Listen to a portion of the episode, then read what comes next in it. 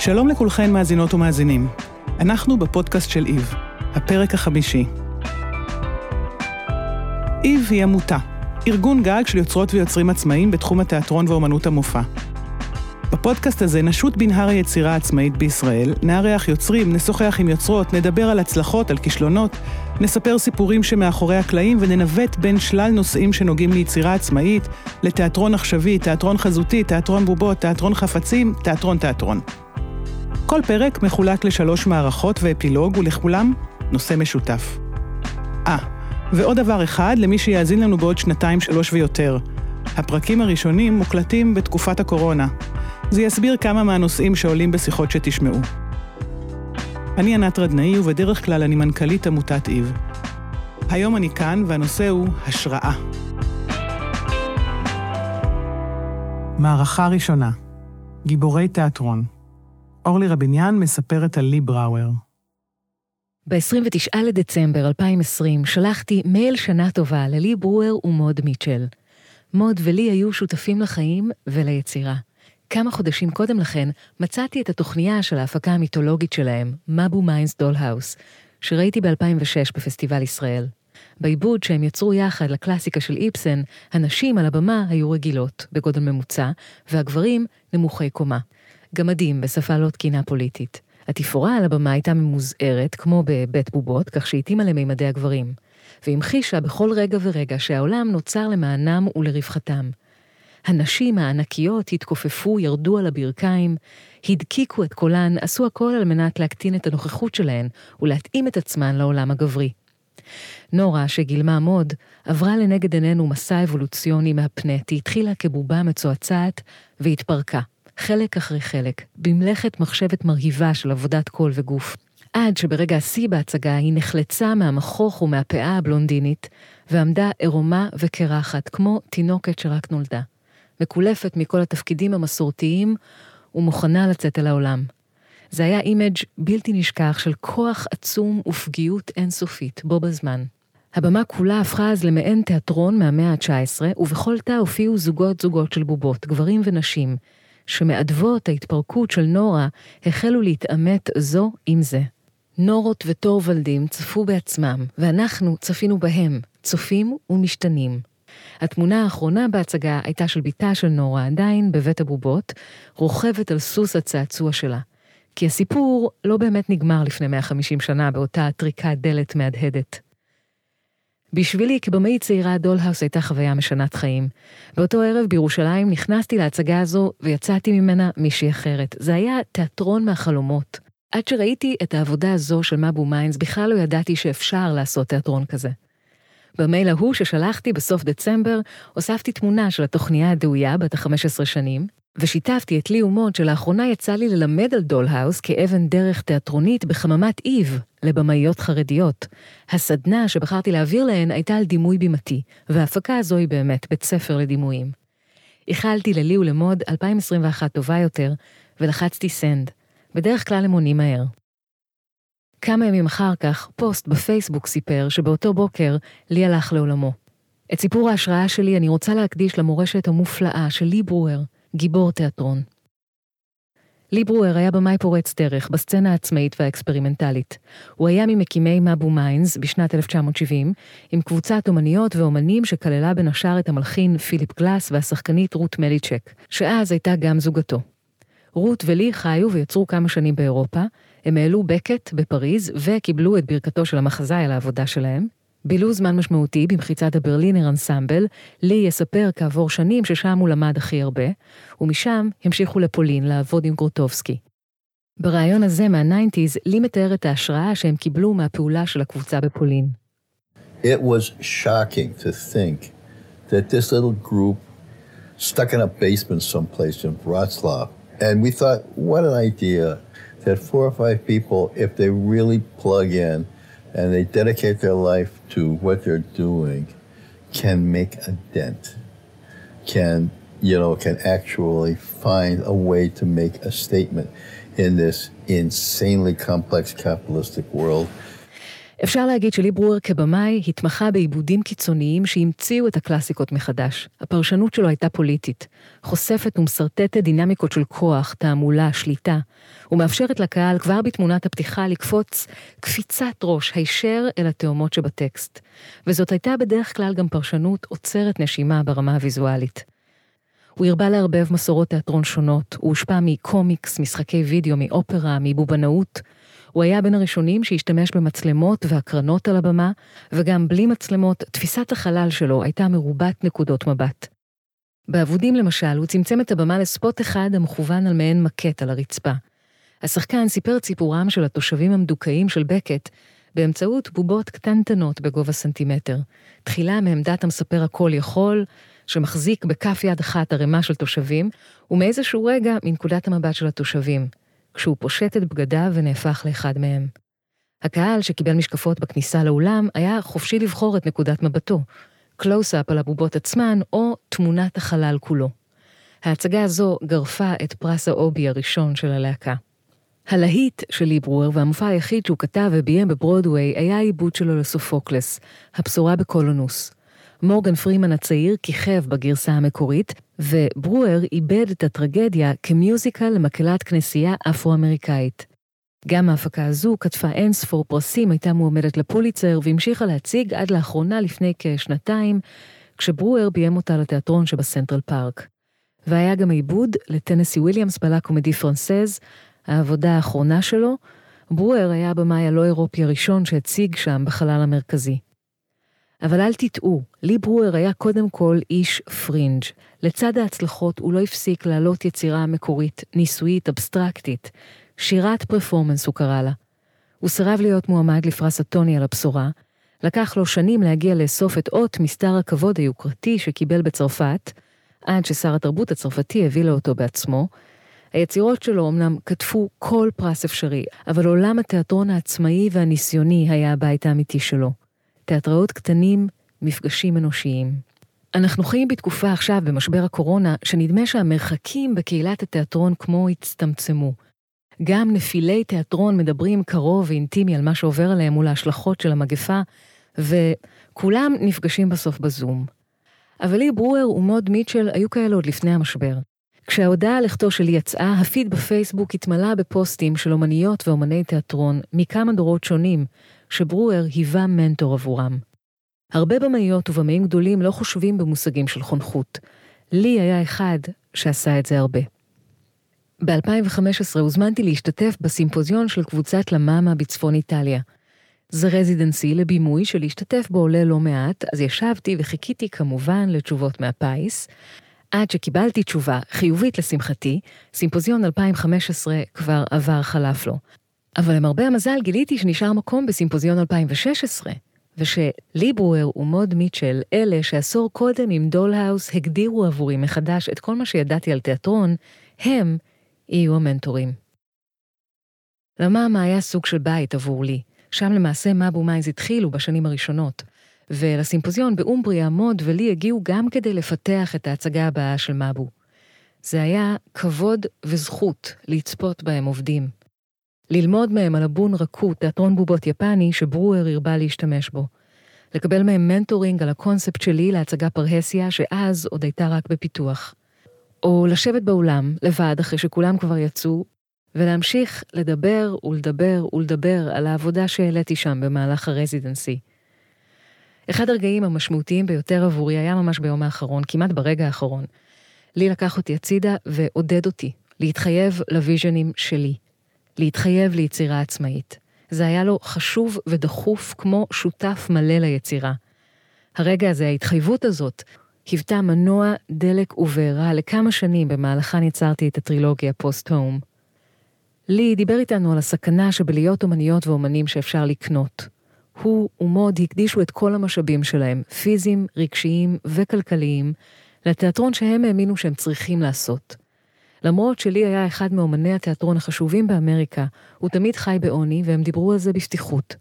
אני זוכרת שמוד חלקה באחת השיחות שלנו, שלקראת העבודה הקרובה שלהם בפריז, הם עדיין נאבקים על תקציבים. כי זה מאבק לעשות תיאטרון עצמאי, משמעותי ובלתי מתפשר, גם למאבו מיינס, גם כשאתה לי ברואר. הפינה הזו גרמה לי לחשוב על רגעי החסד האלה של עולם התיאטרון. כשאנחנו נתקלים פתאום ביוצרת או יוצר שמעוררים בנו השראה אמיתית, שהמפגש איתם משנה אותנו. כולנו זקוקות וזקוקים לגיבורות וגיבורי התיאטרון האלה, כמושא להזדהות, לשייכות. בזכות ההשתקפות בהם, אנחנו מוצאים את עצמנו. עבורי, לי ברואר היה גיבור תיאטרון שכזה. בזמן שכתבתי את המילים האלה, מוד ענתה לי על המייל. היא סיפרה שללי היה אירוע מוחי לפני שנתיים שהכניס את החיים שלו למצב סיכון תמידי. ועדיין הוא המשיך ליצור ולעבוד. עד שבועיים לפני המוות שלו, הוא עבד על טקסט חדש. There are certain artists who have the tremendous luck of continuing to grow until they die. I will be happy as long as I can keep my edge. And it's just, you know, pretty much in the hands of God how long you get to keep your edge. אם בא לכם, כנסו לכמה מהלינקים בעמוד של הפרק הזה ותוכלו ללמוד עוד על התיאטרון שלי ברואר עשה פה. אני הייתי אורלי רביניאן, תודה רבה שהאזנתם. מערכה שנייה. אל הזוהר הצפוני ובחזרה. שרון גבריאלוב. אני מנסה לחשוב מה יש לי לומר על השראה. ומיד קולות פנימיים שולחים לכיווני חיצי ביקורת של די, נו הנה את מתחילה להתפלסף. הופה, הנה יוצאת הפלצנית שבך, ויש לך את זה ביותר מתנשא? ואפילו לא התחלתי בכלל. איך מדברים על השראה? טוב, קודם כל, בואו נסכים שזה מאוד אישי ומאוד סובייקטיבי, כן? כולנו סופגים השראות מגורמים שונים, ולכל אחד יש את הטריגר שלו או שלה, שמפעיל את כפתור ההשראה. והכפתור הזה לפעמים פותח מגירות, ולפעמים פותח דלתות שמאחוריהן ים של רעיונות בכל מיני צורות, טקסטורות, מרקמים. השראה? אז הנה סיפור ההשראה שלי. פעם נסעתי לדבר על העבודה שלי באיזו עיירה פינתית בנורבגיה. בלי קשר לנסיעה, ידעתי שבשנה הקרובה ארצה ליצור הפקה חדשה, הצגת ילדים. ובמקרה של העיסוק שלי, הצגת ילדים רגישה וחושית עבור ילדים על הספקטרום ומגוון נוירולוגי. חלף לו שבוע מדהים שידעתי שהולך להסתיים בדרך מאוד ארוכה הביתה, ממש כמו שהייתה הדרך לשם. אתם מבינים? כדי להגיע לעיירה הפינתית הזאת בנורבגיה, הייתי צריכה לטוס לליטא, משם לטוס לאוסלו, ומשם לקחת עוד טיסה פנימית של המטוס הכי קטן ומלחיץ בעולם, אשכרה מטוס שמה שמטיס אותו זה הפרופלור שלו ולא המנוע, לנחות ליד העיירה הפינתית, ומשם לקחת אוטובוס, מהסוג של האוטובוסים שמגיע שלוש פעמים ביום. ידעתי שעכשיו צריך לחזור את כל זה בתוספת שופר קטן. המתנה של שש שעות בנמל התעופה באוסלו. שש שעות. באורח פלא, גיליתי שחבר טוב שלי, ג'ונת'ן מניו יורק, שהיה גם הוא בפסטיבל שהתארחתי בו, הולך גם הוא לבלות שש שעות המתנה בנמל התעופה. וכך, מאושרים מהידיעה המנחמת הזאת שנוכל להעביר ביחד את הזמן, נפגשנו באוסלו. השעתיים הראשונות עברו עלינו בעיקר בלהכיר את המרחב החדש, סימנו לנו את כל המקומות בהם נאכל גם ארוחת צהריים וגם ארוחת ערב, בדקנו כל חנות ועברנו על כל המוצרים הנורדים שמקיפים אתכם מכל מקום מהרגע שאתם מגיעים לנורבגיה. איילים, טרולים, טבע מטורף, והרבה הרבה הרבה תמונות של הזוהר הצפוני. הזוהר הצפוני. חלום חיי. כלומר, לא באמת ידעתי שזה חלום חיי לראות אותו. עד אותו שבוע בפסטיבל הזה בנורבגיה, שבו דיברו עליו כל כך הרבה, תיארו אותו בכל דרך אפשרית, סיפרו עליו, ואולי, אני חושדת, בדרך מסתורית, שתלו לי למוח את הידיעה שאני חייבת לראות אותו, וזה אומר לחזור שוב לנורבגיה. כשסיימנו לחקור את נמל התעופה, התיישבנו לדבר. חשבתי לנצל את הזמן לשתף את ג'ונת'ן במחשבה שלי על הצגה חדשה, זאת שסיפרתי לכם עליה. ג'ונת'ן התלהב, והציע שנתחיל להריץ רעיונות. אולי האיילים שהציצו עליי מכל מקום, אולי התמונות והספרים על הערים המושלגים, אולי הפרוות שמוכרים בכל פינה בשדה תעופה הזה, וכנראה כל אלה ביחד גרמו לי להבין. אני רוצה לעשות הצגה על הזוהר הצפוני. כן, זה רעיון מעולה. הופ, נלחץ כפתור ההשראה, נפתחו הדלתות ואני נכנסתי פנימה וצללתי למעמקים של אלמוגי רעיונות, עולה חזרה ורצה בתוך שדה של עוד רעיונות וכותפת כמה שרק יכולה. הכל נזרק לכיוונו של ג'ונת'ן, שזורק אליי בחזרה שאלות ועוד רעיונות, והמחברת מתמלאת פתאום בתרשימים ובפרטים ורשימות, ואני כבר רצה קדימה, אני כבר לא שם מזמן.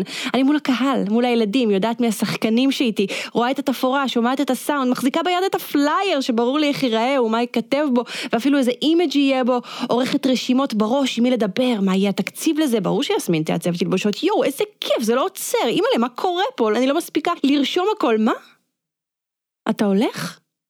כבר boarding? מתי ניפגש שוב? טוב, אני אתקשר ברגע שאגיע לארץ. השראה, ג'ונתן הזה, תאמינו לי. חזרתי הביתה עם overweight גדול של רעיונות ויצאתי מיד מישראל למסע אל הזוהר הצפוני. וההצגה נוצרה אחרי הריון יצירתי מורכב שכלל מגפה עולמית וכל התפאורה היפה. התלבושות, תאורה והשחקנים מחכים במחסן. חוץ מהשחקנים כמובן, הם מחכים בבית. עד שיוכלו להפציע במלוא זוהרם מול קהל. בינתיים, אותה השראה מאז חיה בתוכי ומחזיקה אותי, מחכה כמוני לרגע בו אכיר אותה לעולם כולו. ומי יודע, אולי גם נופיע בנורבגיה.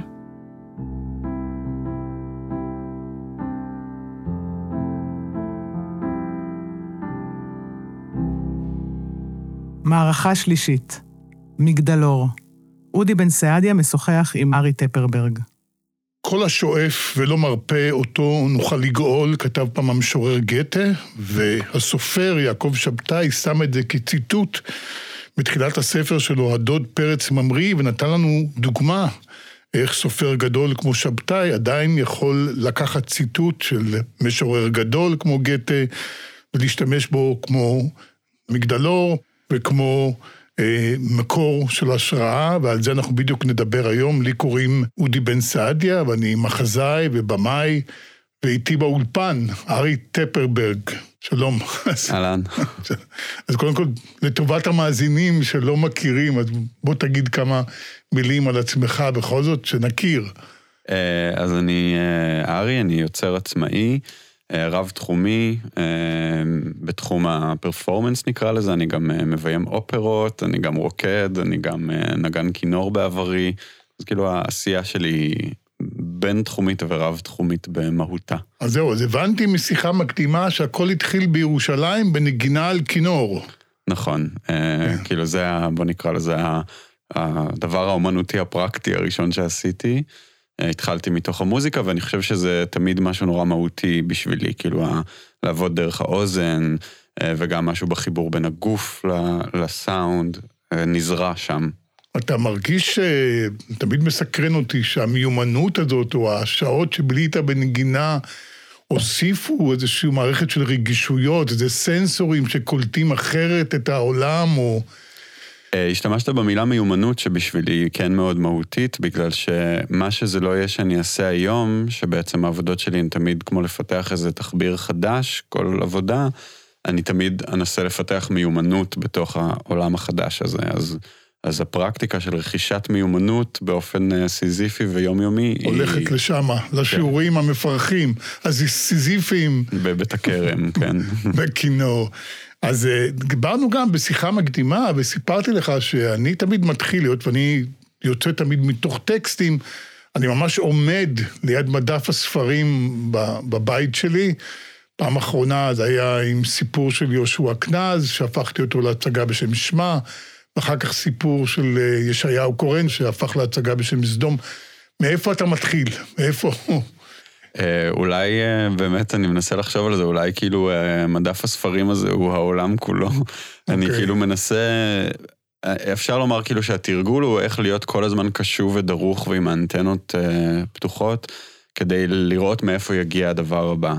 בגלל שזה לא חייב להיות טקסט בשבילי, זה גם יכול להיות סיפור חיים של מישהו, או צליל, או חומר, או חפץ, או רעיון, או הבחנה כלשהי, תובנה. אז, אז אני כל הזמן באיזה ציד אחר. כל הזמן דרוך. אז סיפרת לי באמת עוד פעם בשיחה, אחד הדברים ש, שמהם יצאת הוא uh, בעצם מכתב של הלן קלר. נכון. אז אתה רוצה אולי... איפה פגשת שזה- את זה קודם כל? אז קודם כל זה באמת נשמע אולי מאוד לא סקסי, אבל זה היה בפייסבוק.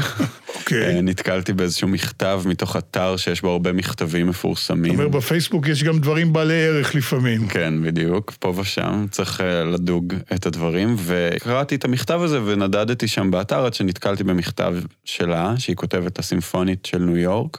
עכשיו, מה שנורא מעניין בהקשר של הנושא שיחה שלנו, זה שהיא כותבת אה, לסימפונית של ניו יורק על, על ביצוע שהם עשו ל- לסימפוניה התשיעית של בטהובן. והיא ישבה עם בני משפחתה בבית ונגעה תגיד, ברדיו. צריך להגיד שהיא היא חירשת ועיוורת, חירשת צריך לומר. ועיוורת, נכון. ומישהו הציע לה לגעת ברדיו, ובעצם היא הצליחה להרגיש את הוויברציות של המוזיקה, והיא כותבת איך היא בעצם שמעה דרך תחושה. וככה היא ישבה שעה שלמה ו- ונהנתה מהמוזיקה הנשגבת. אז אותי זה מאוד מאוד ריגש. ו... זהו, אני רוצה רגע לחזור איתך על הרגע הזה, אם אתה יכול לנסות לשחזר, מה הדבר הזה שפתאום מדליק אותך, שפתאום תופס אותך ואומר, אני כן. רוצה להסתער על זה. זה נורא מעניין, זה היה מאוד חד משמעי ברגע הזה. הייתי בסוף העבודה על התהליך הקודם. אה, אני רוצה לרקוד קייט, ואתה יודע, אחד הדברים הכי דבילים זה שבקייט הייתה, היה רדיו ישן, כאילו החפץ היחיד קייט על הבמה. היצירה הקודמת, הקודמת אחת שלך. לפני. אוקיי. אז היה שם רדיו, וזה, היו חמש נשים, אז כבר מכתב של אישה שעוסק ברדיו ובלגעת ברדיו, זה פשוט היה כאילו היא, כאילו הוא חיפש אותי, המכתב הזה. כן. ואני תמיד מתעסק בשפה ובאוזלת היד של השפה ובניסיון לייצר אה, אה, דרך אחרת לתקשר, אז פתאום הטקסט הזה של אישה שהייתה חירשת ועיוורת, אבל כותבת בשפה שלא תתואר, על החוויה החושית הזאת שהמוזיקה היא הופכת לחוויה פיזית, זה פשוט טלטל אותי. ובאמת, אפרופו נושא השיחה שלנו, היא מדברת על השפעה אומנותית. כאילו, היא בעצם מדברת על הערצה של הסימפוניה התשיעית. כן. ובטהובן, והקשר אל בטהובן בטהובן שהיה שכתב את זה חירש. כשהוא חירש. בדיוק. אני מושפע ממנה, מושפעת מבטהובן. כאילו, כן, זה. אבל אתה יודע, אני, עולם הספרות שאני קרוב אליו, אני שומע מהרבה סופרים, שבזמן בכתיבה, פתאום יש איזו ערות כזאת, פתאום כל מיני דברים שמתקשרים כנראה לנושא היצירה שלהם באותו רגע, קוראים להם. האם אתה גם חווית במקום הזה איזשהו, פתאום כל מיני דברים אחרים שהם מתחילים להיקשר. אז אתה יודע, זה בעצם התחלה של מסע. אה, כי זה היה לי ברור שזה החומר שאני אשאר איתו עכשיו, זה אני על קרקע פוריה, סטופ, כאילו, תורידו עוגן. אה, ואז עברו שלוש שנים עד הבכורה של העבודה. זאת אומרת, אז מתחיל איזשהו מסע שבו האנטנות האלה נשלפות, ואני אומר, אה, רגע, רגע, רגע, יש איזה סרט שם בזה, אני אלך לראות, כן, הנה, החוקר הזה הוא מעניין, אני אקרא את הספר שהוא דיבר עליו, אני אראה את ההצגה, אה, רגע, יש פה איזה שלט ברחוב, כאילו, אני מתחיל לאסוף רמזים וחומרי השראה, וזה יכול להוביל אותי לכל מיני מקומות, זאת אומרת, נוצרת כמו איזו מיתולוגיה שבה יש את ה... אה, נגיד פרקשניסטית, נגנית כלי הקשה חירשת, סקוטית, שלמדתי עליה. אז היא גם כן בפנתיאון של היצירה הזאת, ליד הלן קלר, וכולי וכולי. אני אוסף כאילו את, ה, את כן. הדברים האחרים שמתחברים ומייצרים פתאום כבר היגיון. אז אלן קלר זה דוגמה אחת, יש לך עוד, בארסנל עוד דוגמה? אה, אני מאוד אוהב אה, ממציאים, מסתבר, אוקיי. וגם אה, באמת בדיוק נזכרתי שכשהייתי ילד, אז זאת הייתה התשובה שלי לשאלה, מה תעשה כשתגדל? על לפרק מכשירים. רציתי להיות ממציא, דווקא לא, כאילו זה אולי יותר לחבר, רציתי להמציא מכשיר שאם מכניסים שני מפתחות מסוגים שונים, יוצא מפתח אחד שפותח את שתי הדלתות. אולי זה דימוי למשהו, לבין תחומיות, לא יודע. אז, אז הייתה עבודה שעסקה באדיסון.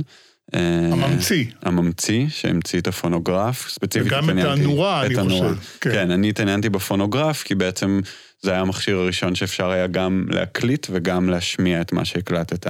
אז זה עניין אותי, בהתחלה לא ידעתי למה, אבל אחר כך הבנתי... משם זה צמח לאיזה יצירה, אה, קראו לזה מה קרה לקול שלי, מה קרה לכל. כן, אוקיי. וזה בעצם רדיו, מתעסק... בדיוק, כן. של קול, אני שמה באותם עולמות, מתחבר. שפה, שפה וזהות, קול וזהות, וזה התעסק בפיצול של הקול מהגוף. כאילו ברגע של הפרידה שלי מהקול שלי ואיזה משבר זהות אה, זה מביא. יפה, אז אמרנו הלן קלר, אמרנו אדיסון, עוד דוגמה אחת שעולה לך ככה בשלוף. אז יש אה, דוגמה אחת שזה מעניין, זו העבודה שהזכרתי, אני רוצה לרקוד קייט. היא דווקא התחילה כן ממחזה, אה, אבל כמובן לא באופן הקלאסי.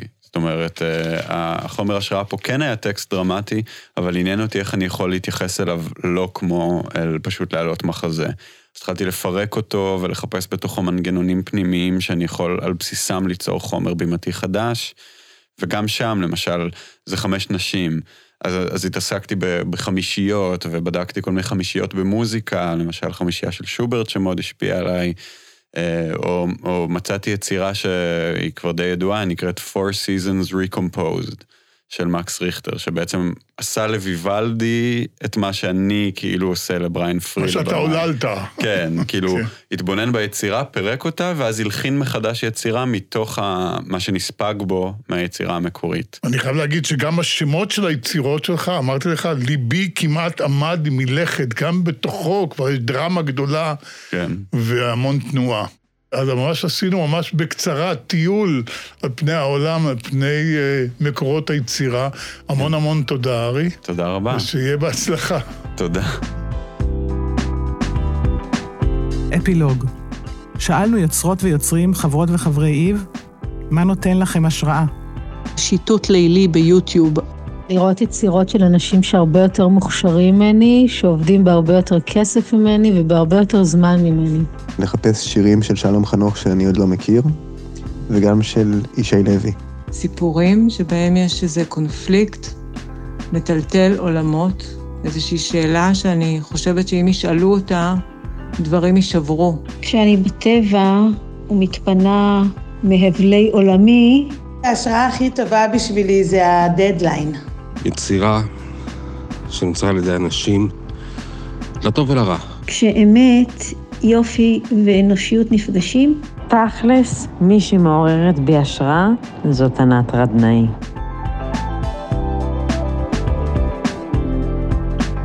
תודה רבה שהייתם איתנו בפודקאסט של איב, ארגון יוצרים עצמאיים בתיאטרון ובאמנות המופע.